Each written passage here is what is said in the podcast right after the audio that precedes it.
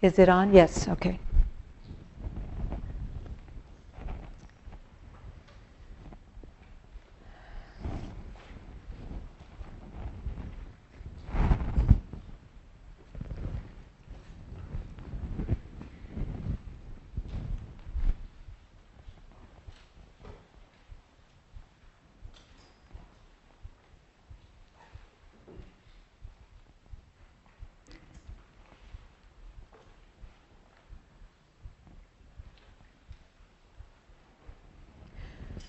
So, first, I would like to thank James for um, inviting me to speak tonight because he needed to be out of town.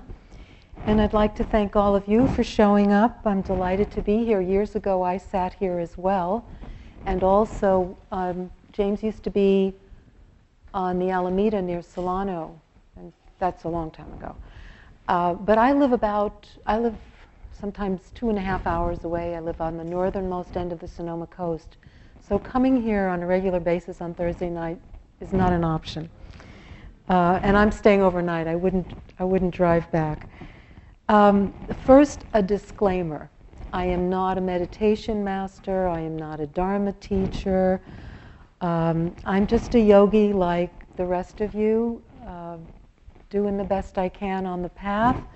But I happened to write a book about someone who was a meditation master, a Dharma teacher, a Pali scholar, somebody uh, that you may or may not have heard of through the teachers that you have studied with and that many of us have studied with. Um, Living This Life Fully Stories and Teachings of Munindra was released a month ago by Shambhala. And it's the first time there is a book about someone who has actually deeply influenced probably everybody here, even though it might be indirect. And I'll let you know how. You'll be surprised. Um, I collaborated on this project with Roger, Roger, Richard, excuse me, Robert Pryor, who's director of the anti, excuse me, the Antioch Education Abroad program in Buddhist Studies in Bodh Gaya And I believe maybe James's son went to that program. Anyway, Munindra taught the Theravada portion of that program from its inception until probably a year before he died. So tonight I'm going to talk about Munindra and Probably some of you recognize his name, and others may have never heard of him. Um, to our good fortune, he played a pivotal role as a grandfather of the Vipassana mindfulness movement in the West, especially um, because he was not just um, a meditation master and a Pali scholar, but he was a living embodiment of the Dharma. He actually had, as Ram Dass, Ramdas had put it in Joseph Goldstein's first book, he had so thoroughly absorbed the Pali Canon, the teachings of the Buddha, that he grokked it. Does everybody remember that word, grok? He so grokked it, he was so one with the Dharma, that simply being in his presence, you could feel it, even if he didn't give a Dharma talk even if he didn't give you meditation instructions.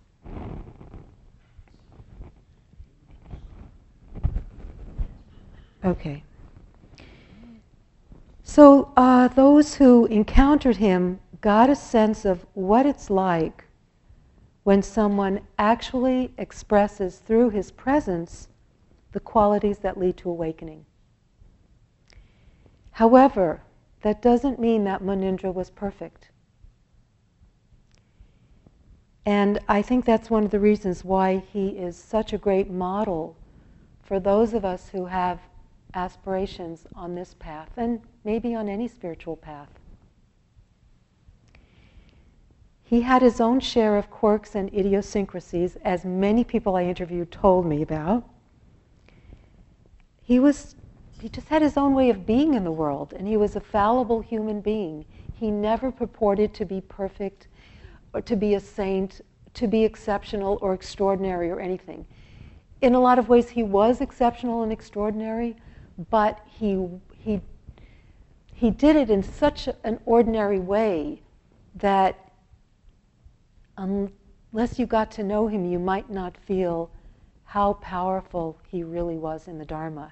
He was not the kind of person who had a booming voice and a big presence. Uh, he was a diminutive, sweet, smiling, cheerful, enthusiastic little man who, um, who didn't emanate that energy or power that some of the teachers do. And for many people I interviewed, therein lay his power, in, in, in that simplicity. So he was not an arahant. He readily admitted that he had not yet finished the path. Nevertheless, he developed and exemplified the qualities that are essential to awakening. And they're qualities that are available for all of us to cultivate what I wound up doing was organizing the book according to 16 chapters, and each chapter focuses on one of those qualities. I distilled, uh, does anybody know what the Bodhipakkhiya Dhamma, Dhammavichaya are? Well, the Bodhipakkhiya are the 36 qualities for enlightenment, but when you look at them, you see that along with the 10 paramis and the four Brahma Vihara and the seven factors of awakening. All of these, if you look at them, there are repetitions. Mindfulness shows up, metta shows up, energy, um, wisdom. So I distilled everything down into these 16 qualities. And even though a chapter focuses on a particular quality, almost any story reflects several qualities at a time because you know when you practice, there's not just one thing happening. You're mindful and you're expressing loving kindness and you're being patient with someone and you're using wisdom and so on.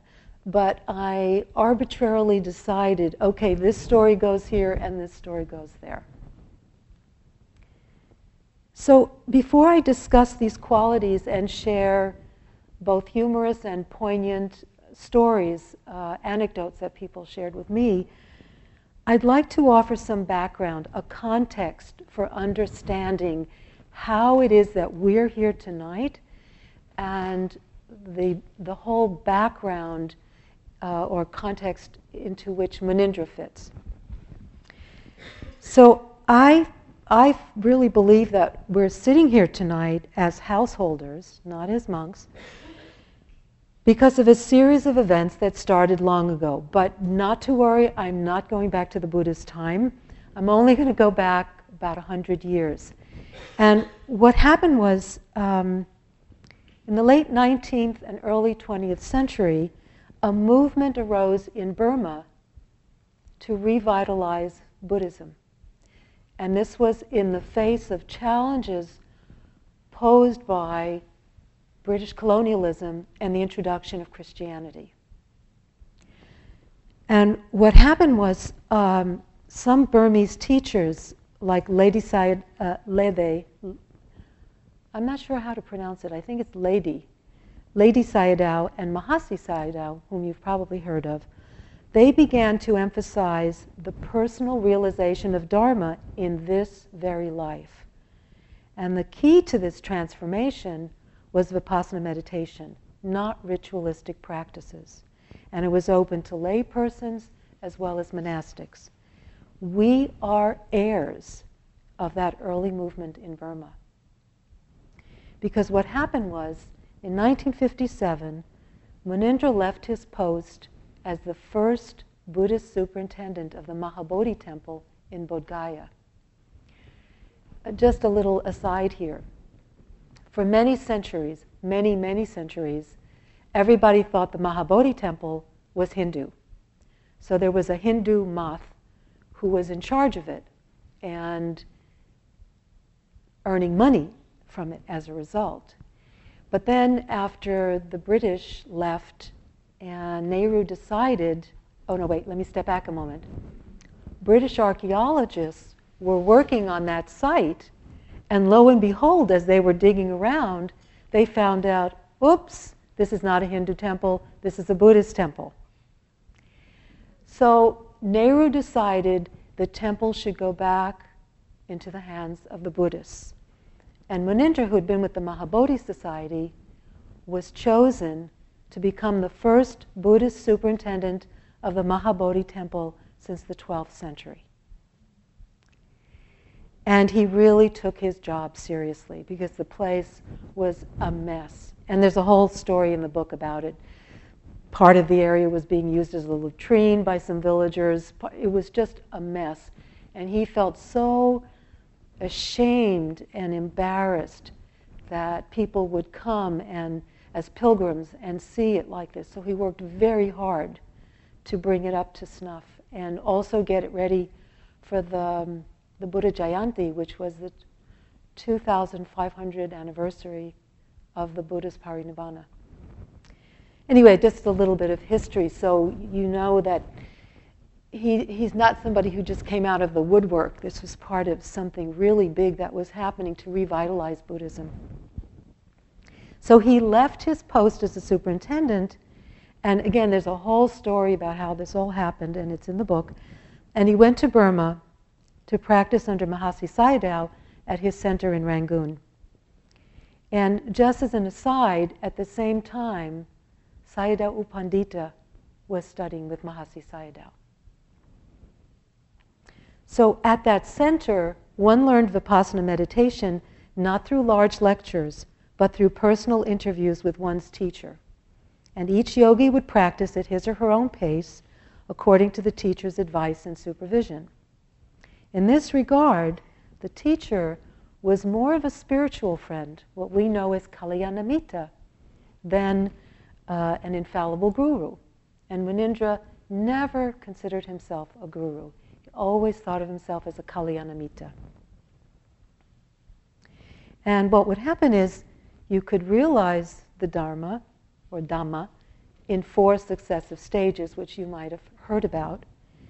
And it, at each point, a teacher would recognize whether you had actually come into that state or stage. And there was also the understanding that you did not have to experience the fourth stage and become an arahant in order to be a teacher. To be an effective teacher, anyway. So you can um, still experience the stages of awakening and express your awakening or enlightenment through a distinctive personality. There's um, an expression in Burma that I learned about and that is that even when the bottle is empty, there is still a smell. And they understand this to mean that even if a person, through the stages of awakening, is now devoid of greed, hatred, and delusion, there's still a personality. And so sometimes there have been misconceptions about how a spiritual teacher should be or what that person should look like or behave like. But in this understanding, um, you still have your personality, you still have your, your quirks and idiosyncrasies, and Munindra had them, which was hard for some people. He would do things and they'd say, ah, it didn't compute with their image, you know, with their fantasy of what a spiritual teacher is like. Anyway, this model of learning the Dharma, having these private interviews, having the guidance of a teacher, is what Munindra carried with him when he returned to India in 1966 and began teaching in Bodh Gaya. Coincidentally, people in Burma believed that in doing so, Munindra was fulfilling a prophecy that anticipated a renaissance of Buddhism and Vipassana 2,500 years after the Buddha. When he left Burma, hundreds of people were at the pier or the wharf to send him off. They really thought this was the first step, bringing the Dharma back to India, its place of origin. And then from there to the rest of the world. And here we are, the recipients of that long chain of events starting in the late 19th century. So Munindra got back to India in 1966, toward the end of the year. And in 1967, Joseph Goldstein arrived in Bodh Gaya and met Munindra for the first time. The rest is history. Many of you have probably heard Joseph's stories or read his stories in his books. And then Sharon, and Sharon Salzberg and Daniel Goleman and Ram Dass and Ruth Denison and Jack Kornfield and Sylvia Boorstein and Howie Cohn. And if they didn't meet him in India, they met him in the West. And just about everybody practiced with him at some time. Christopher Titmuss, Christina Feldman, and on and on. And interestingly enough, everybody learned something from him, even if he didn't become their main teacher. And some of the people I interviewed are in Vajrayana or Zen or Mahayana of some form. And they all learned something from Munindra that helped them in their practice. And that even um, one person told me, even his Tibetan teacher honored what Munindra had taught him because it was so important as a foundation for practicing Vajrayana. So I interviewed about 200 people around the world, but that's a drop in the bucket compared to the many thousands that he encountered and that he had an impact on. Some of you have probably heard James or Joseph or Sharon talk about Munindra and the impact that he had on, on their practice. As you know, he was Joseph's first teacher. So, what was it that attracted people to him? Why practice with him? Why study with him? And Joseph uh, wrote the foreword to my book, and he says, One of the first things that Munindra said to me when we met was that if I wanted to understand the mind, I should sit down and observe it. The great simplicity and pragmatism of this advice struck a very resonant chord, resonant chord with me. There was no dogma to believe, no rituals to observe. Rather, there was the understanding that liberating wisdom can grow from one's own systematic and sustained investigation. This is the quality of Dhamma Vichaya. So, this quality of investigation or curiosity was something that Munindra had in spades. Sometimes it drove people to distraction. Um, but his curious nature or this, uh, this quality of investigation was something that he had from a very early age. He was already posing these questions why did the Buddha leave the common world when he had all kinds of riches? What had he attained? How did he get relieved from old age, sickness, and death? What is enlightenment? What is Buddha? He was thinking about these as a boy. And it was this yearning to know what the Buddha had discovered under the Bodhi tree that spurred him on to study, to practice, and to experience for himself. And he didn't give up. No matter what obstacles there were, he didn't give up. So strong was his determination or resolve, adhitthana, another quality, that he held fast until he re- entered the stream in Burma. He wouldn't leave Burma, he wouldn't go back to India until he had realized Dhamma. And then, once he had realized that, he decided to stay and he studied the entire Pali Canon. this was no small feat. Everybody knows the size of the Bible, right? Studying the Pali Canon was like having a whole bookcase of Bibles. And it generally took anywhere from 10 to 20 years. Munindra studied with so much devotion, so assiduously, from morning until night, just breaking for a meal, that he did it in five years. He said it was as though the Buddha were in the room with him while he was studying in Pali. Because he had already experienced in his practice what he read always made sense to him. So I said that Munindra was not perfect and uh, that he expressed the various qualities through his own unique personality.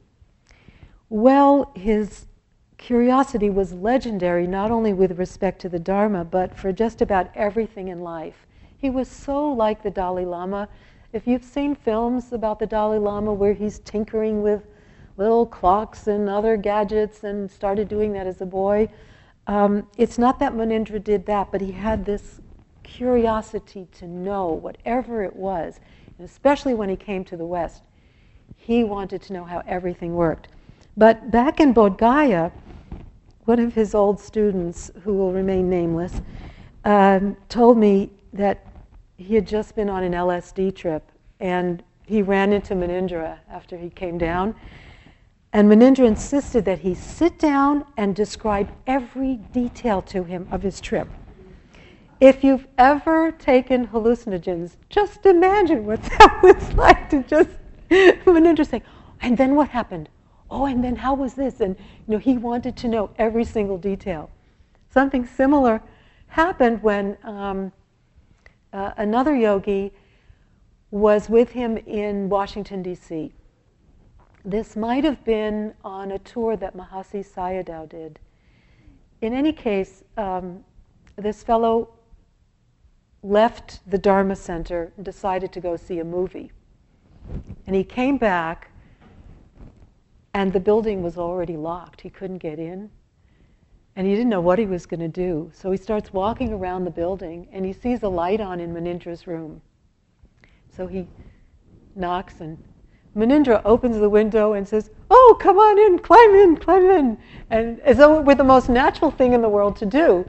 So he climbs in and Munindra says, You know, where have you been? And he said, Well, I, I went to see this film, this Australian film. And Munindra made him tell everything that happened in the movie. It was Picnic at Hanging Rock. That's just the kind of curiosity he had.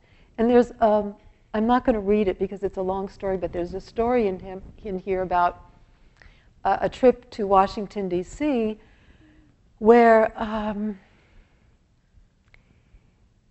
it was all about getting train tickets and Munindra not understanding how you can get tickets without somebody giving them to you and without paying cash and there's nobody there to collect money from you and using a credit card and, and he made this guy he asked this guy question after question after question after question and, and he said Munindra, you've been asking me the same questions at least nine times. What's going on here? But finally, made him sit down and explain the whole process to him until he understand. He had never seen anything like that in Calcutta or any part of India. But that's how curious he was. Um, and sometimes his childlike curiosity was so great that it tried the energy and patience of his much younger students. Joseph and Sharon both told me this story separately, independently. They took him to the, I think it's called uh, Air and Space Museum. I think it's part of the Smithsonian in, in Washington. And um, Munindra had to look at every single exhibit. Hours, every single exhibit. So Sharon decided she needed to take a break she lay down on one of the benches to take a nap. And when she came to, she looks over and she sees Joseph is lying down on another bench. And Munindra's still going, looking at all these exhibits. He had enormous energy. Energy, virya, that's another quality um, toward awakening. And he could outwalk his youngest students. It was amazing. He had energy for the Dharma. It just never ended. No matter how old he got, no matter how sick he was, no matter what, if you came in and had a Dharma question for him, suddenly he was awake, alert, enthused, and energized, even in his sickest times. He had this virya.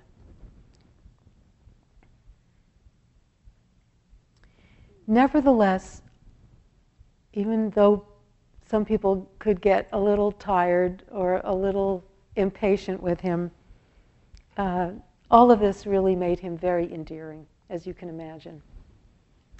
And one, one man, Joe DiNardo, told me, You know, you'd never expect to invite Mahasi Sayadaw to your family reunion, but you could go anywhere with Munindraji. You could take him to Niagara Falls. You could walk through, go through Disney World with him. You could go shopping with him at a flea market. In fact, Munindra loved to shop. Does anyone, has anyone here heard Kamala Master's story about Munindra and shopping? Yeah. So this is how I got to know Munindra was I lived on Maui and Kamala and I were have been Dharma sisters for many, many, many years. Munindra used to come and stay at her house. And she was working, she had children to take care of, and she was out working, and she'd sometimes have to leave um, Munindra at the house, and sometimes she'd take him with her on errands. So one time, um, in the car, he's resting, he's got his eyes closed, and she pulls into the parking lot. And in those days, we had no big box stores on Maui. We had one big drugstore called Long's.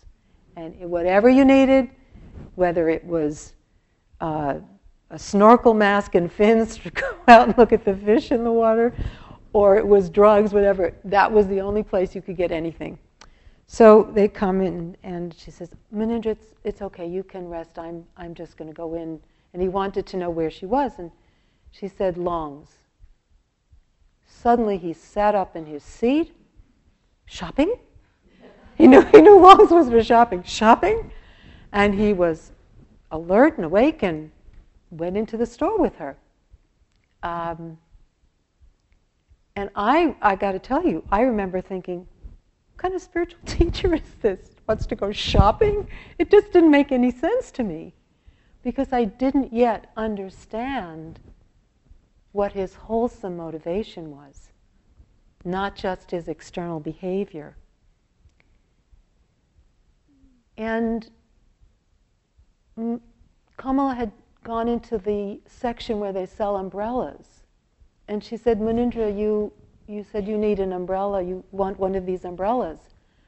And he said, No, I want all the umbrellas. And she said, You want all the umbrellas? And he said, Yes. And he said, Where I come from, the children have so little, the people have so little. I want to bring something for them. So I began to understand that whenever he was accumulating stuff, it really wasn't about greed, um, it wasn't about for himself, it was, was another manifestation of his extreme generosity, dana, another one of the qualities. And this, this showed up all the time. People would give him something, and he would say, Thank you, now I can give to others. It wasn't to keep for himself. But I want to go back to the flea market because um, Ginny, Ginny Morgan, who's in the Midwest, told me this story. Munindra practiced dana all the time, and as little as he had, he still gave, and though he didn't want things for himself, except for books, that was the one thing he would keep for himself, he sought to get things for others because he wanted to fill their needs or simply make them happy. So on, a, on the visits to the United States, he used to cram suitcases full of stuff to bring back to India and distribute among the poor. So one time, Munindra was visiting Barre, Massachusetts, and uh, Ginny and two other people took him to a small flea market. And I tell this story because it demonstrates that in the midst of any experience, he could be both practical and filled with metta for a perfect stranger. He never discriminated. He included all beings as worthy of his loving kindness, another one of the qualities. So I'm going to read you this story because uh, when she told me this story, I just thought it was priceless. This is Ginny talking. we went up to one booth where Munindra saw a little piano keyboard for children.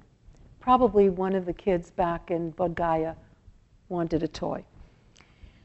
The gentleman behind the table looked like he had had a difficult night and wasn't with it that morning. He appeared tired and kept rubbing his eyes. Munindra held this toy up and said, How much for this? The man looked at him and said, Ten dollars. Munindra responded, Would you take five? And the guy said, Are you crazy? Give it up. I'm not going to do it. Munindra put it down and said, Please, I want to take it to the children in India.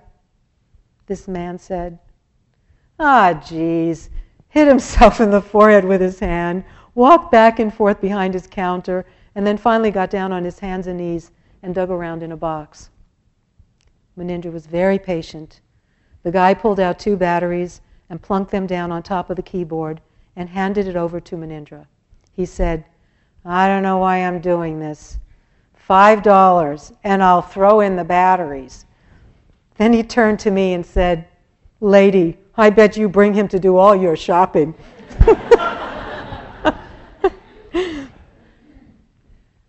Munindra folded his hands in the prayer position and looked at this man full on and said, May you be happy and peaceful.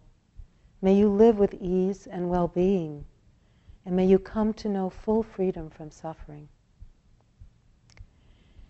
I watched a red flush spread up this guy's neck and into his face. He seemed really shocked. He turned to me and said, Lady, we need this stuff. And I said, Yes, we all need this stuff.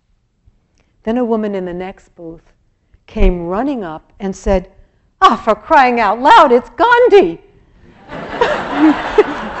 because Munindra wore white and he wore glasses like Gandhi and he was a clean shaven head. Never mind that, Don, that Gandhi had died years before, but this woman, anyway. But it just goes to show he was very practical. He always negotiated price, he always checked things. You've probably heard the story of um, in India when they would come to deliver milk. Munindra had a little gadget that he would use to test how much they had watered down the milk, how much was water and how much was actually milk, because he wasn't going to be cheated. He was extremely generous, but that didn't mean that he was going to be cheated. He exhibited all the qualities that lead to awakening, but that didn't mean that he was just going to be a pushover for everything. That's why he was a great model.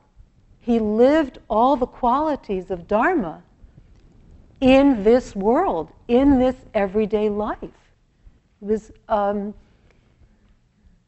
and, and quite unique in that way. A great model for Westerners, for us who are lay householders. Munindra also gave according to what someone was willing to receive. And I, I can't help, he might not say this, but I will.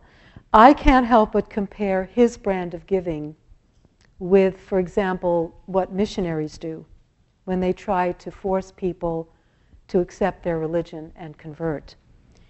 And this will show you how he was generous, but with great understanding of the person he was trying to be generous toward.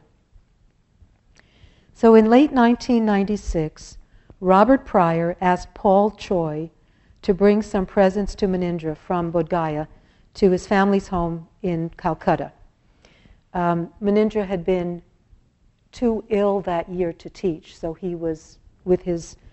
Uh, when I say family, I mean he, he, never got married or anything. It was his brother, his ne- um, niece, his. Um, at the time, I don't think his other his nephew was living there, but it was at least with his brother and his uh, niece. Anyway, um, being new to Dharma, Paul had neither a clear idea of who Munindra was, nor great interest in being with him. Rather, he was eager to play tourist in the city. But his unexpected experience of Munindra's big hearted nature left a lasting impression. And this is what Paul recalls. We chatted a little bit, and Munindra said to me, Oh, you must stay, stay the weekend with me, and we will practice meditation together. I kick myself now because if I had the opportunity again, I would take it in a heartbeat. But at that point, I didn't even have reverence for the Dharma. So my thought was, who is this guy anyway? Why would I want to spend a weekend meditating with him? I said, no, thank you. Then he said, you must at least stay the night and we'll meditate. And I said, no, no, no, no. He said, okay, at least you must stay the afternoon and we could talk about the Dharma. Again, I conveyed that I wasn't interested. He just smiled and said, Okay, well, let me feed you. I remember quite distinctly sitting down at his table and how carefully he attended to me, making sure I ate well. I begin to cry every time I recollect this. He kept standing up to serve food into my plate with such kindness, warmth, and generosity. That was the extent of Paul's interaction with Munindra. But he says, it's quite remarkable.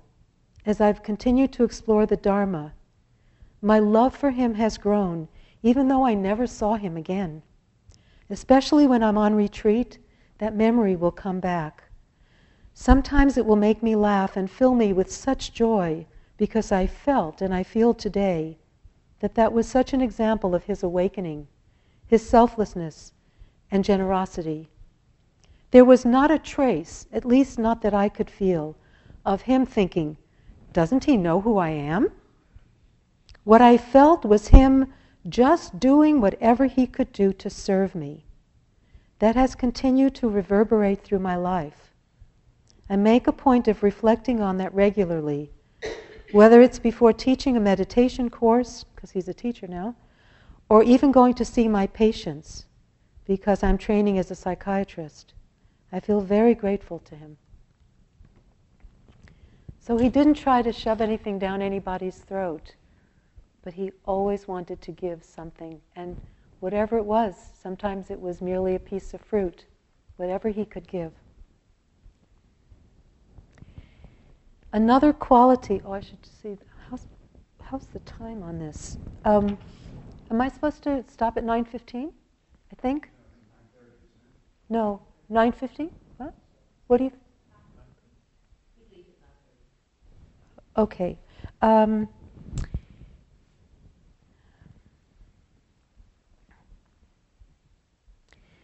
then I'll just I'll just talk about. Um, oh gosh. well, let's see what I should. Uh,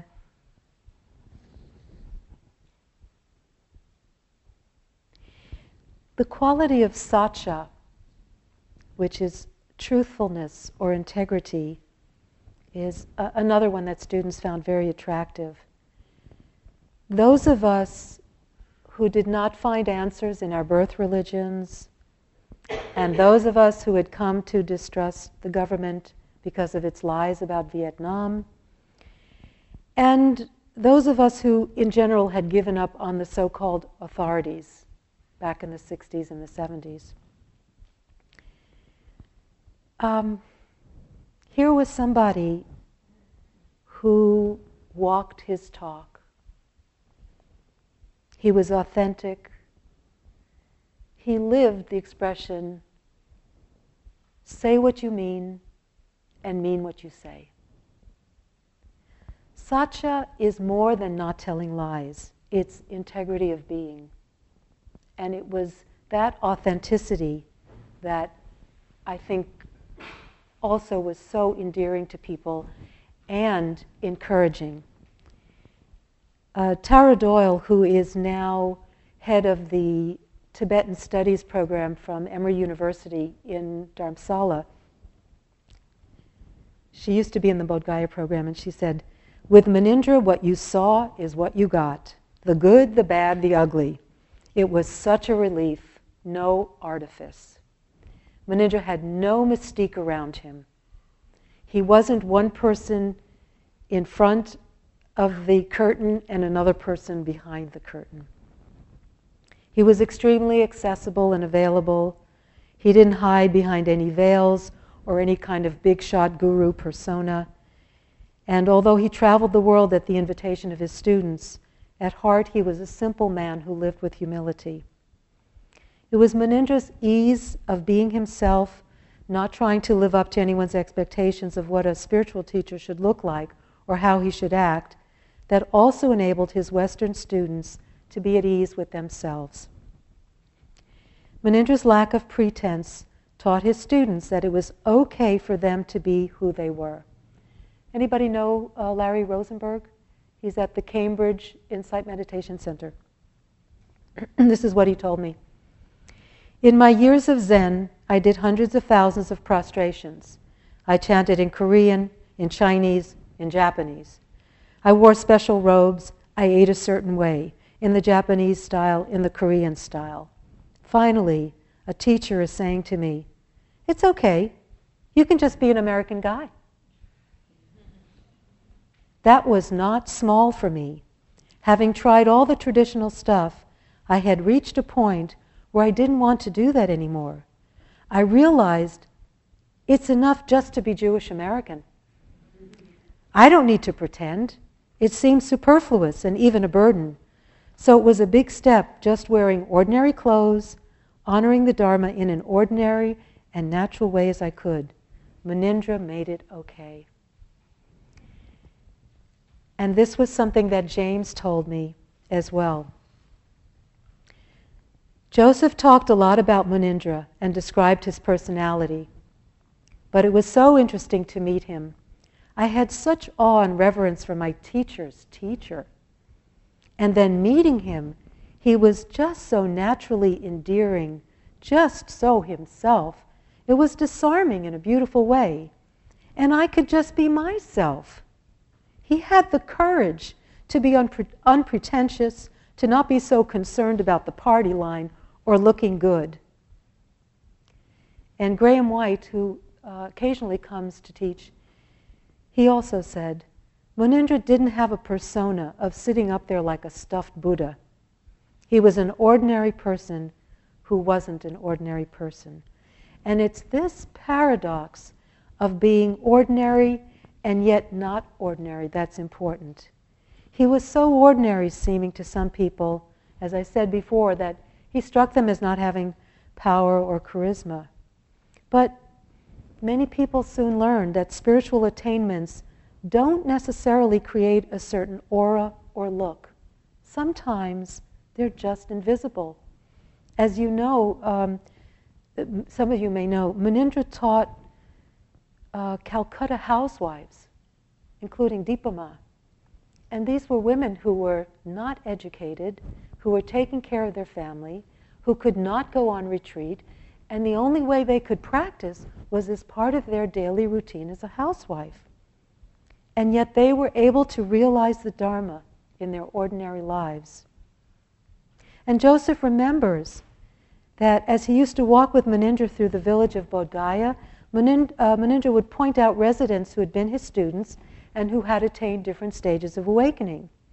And Joseph told me, seeing those people encouraged me because judging from outward appearances, you could never guess their spiritual attainments. They looked like simple village folk going about their business. I came to appreciate firsthand the often stated truth that realization does not depend on social or educational background. It kept the highest aspirations very alive. It all really seemed possible. Munindra had a phrase I do not believe in not possible. If others can do it, why not me? And he then conveyed that to the people who studied with him, who practiced with him. One young woman told me, You know how when the geese are flying, the head geese, the chief geese, is out in front of the V, and all the other geese are flying because he's taking up the wind in front, and they're just. He, she said, Munindra was like a big goose up in front, just bringing us all along with him. And a, a man from Australia used a, a, different metaphor. He said it's like um, when you're cycling and you get into a, what he called a peloton. And the person who is in front, again, taking the lead, makes it easier for all the people behind him because it creates what he calls a slipstream. And Danny Taylor said to me, Munindra was like a slipstream. He could just pull us all along with his confidence, his encouragement, with his enthusiasm. Uh, one man told me that uh, Munindra said, Oh, you must go you must go to Burma. You must go to Burma and sit. And, and Peter said, Munindra, you're forgetting one small detail. I can't even sit for 10 minutes. You want me to go to Burma and sit on retreat there? And, and Munindra was just determined. He said, Oh, yes, you can do it. I know you can do it. And so Peter said, Well, so just flying on his enthusiasm, we went off to Burma and no, I couldn't sit for hours on end, but I got through the retreat. It was that kind of energy and enthusiasm and confidence that really pulled a lot of people along and just spilled over. Well, I have all this stuff about his compassion, but I'm going to have to let it go. There's a, there's a great story about, I mean, Munindra was was compassionate to people you can't even imagine being compassionate to. He was compassionate to a ghost in Bodh Gaya. There's a whole story about this ghost that was plaguing the area around the temple and, and what Munindra did to, um, out of compassion after he found out who the ghost was, um, what he did to appease that ghost. It's a really interesting story. Anyway, Never mind all that. I could tell you stories all night about his patience, his mindfulness, his equanimity, his wisdom, his renunciation, his virtuous conduct, and on and on. There are lots and lots of stories. But most important, I think, it was Munindra's seamless integration of spiritual practice and everyday living that really come through for us. He made no distinction Meditation was not something you did on a cushion, then got up and lived your life. Munindra used to say, You can practice any time, and you can awaken any time, even brushing your teeth. You could learn as much from him walking through the bazaar as sitting in a meditation hall. He was so open minded that it enabled his students to see the breadth of Dharma encompassing everything. This was and is important because it showed people they didn't have to become monks to lead a life steeped in Dharma. They could get married and have children, hold down jobs, be solid citizens of their communities. He created a bridge between monastic life and lay life. And for, you know, for us living in the West, this opened doors to the kind of spiritual life that we hadn't imagined was possible before. Although we have some monastic communities in the West now, the greater proportion of practitioners are lay folks. And the possibilities there to realize the Dharma in this very life, just as Mahasi Sayadaw first taught, and Munindra passed on to his students, who are now our teachers, continuing this message of hope. The success of this lineage, of this teaching, is right here. All of us practicing, all of us bringing forward the wholesome desire to live a good life, to live these qualities the best that we can. So I thank you for your interest in Munindra tonight, and I thank Munindra and his teacher and our teachers today who have carried forward the conviction that yes, it is possible. Don't give up. It is possible. And um, if you have any questions, I'd be happy to answer them, and then we could do a little metta before we leave. Is that okay? I know it's getting late. Any questions? Um, we have a microphone.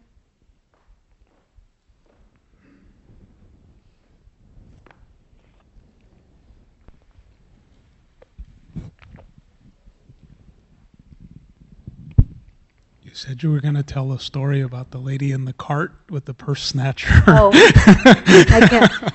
Too, you, too many stories. There are hundreds and hundreds of stories. There was another story I wanted to tell, but um, that goes in the chapter. If you're not happy in body, you're not happy out of body. But can't tell them all tonight. Any other questions? Okay, then let's do some metta.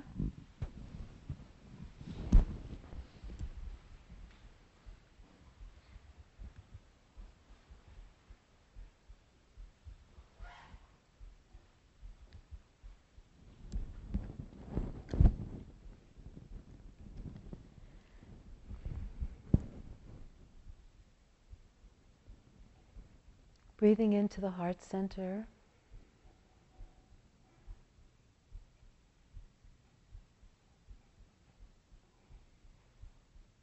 May all of us here be happy and peaceful and free from suffering.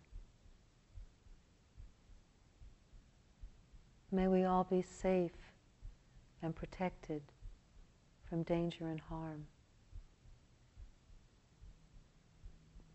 May we all be strong and healthy of body.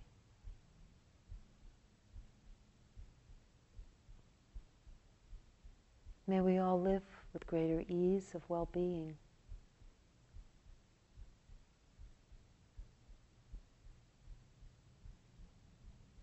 May all beings be happy. May all beings be peaceful.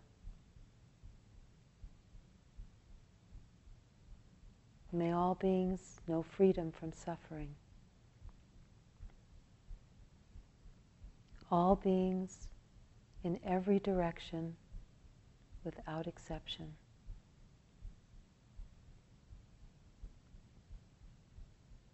And may the merit of our practice here tonight be dedicated to the welfare, happiness, and liberation of all beings.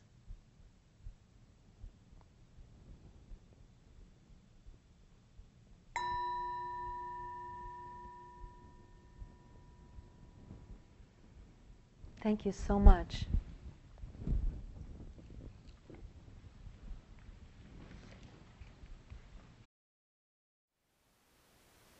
Thank you for listening. To learn how you can support the teachers and Dharma Seed, please visit dharmaseed.org slash donate.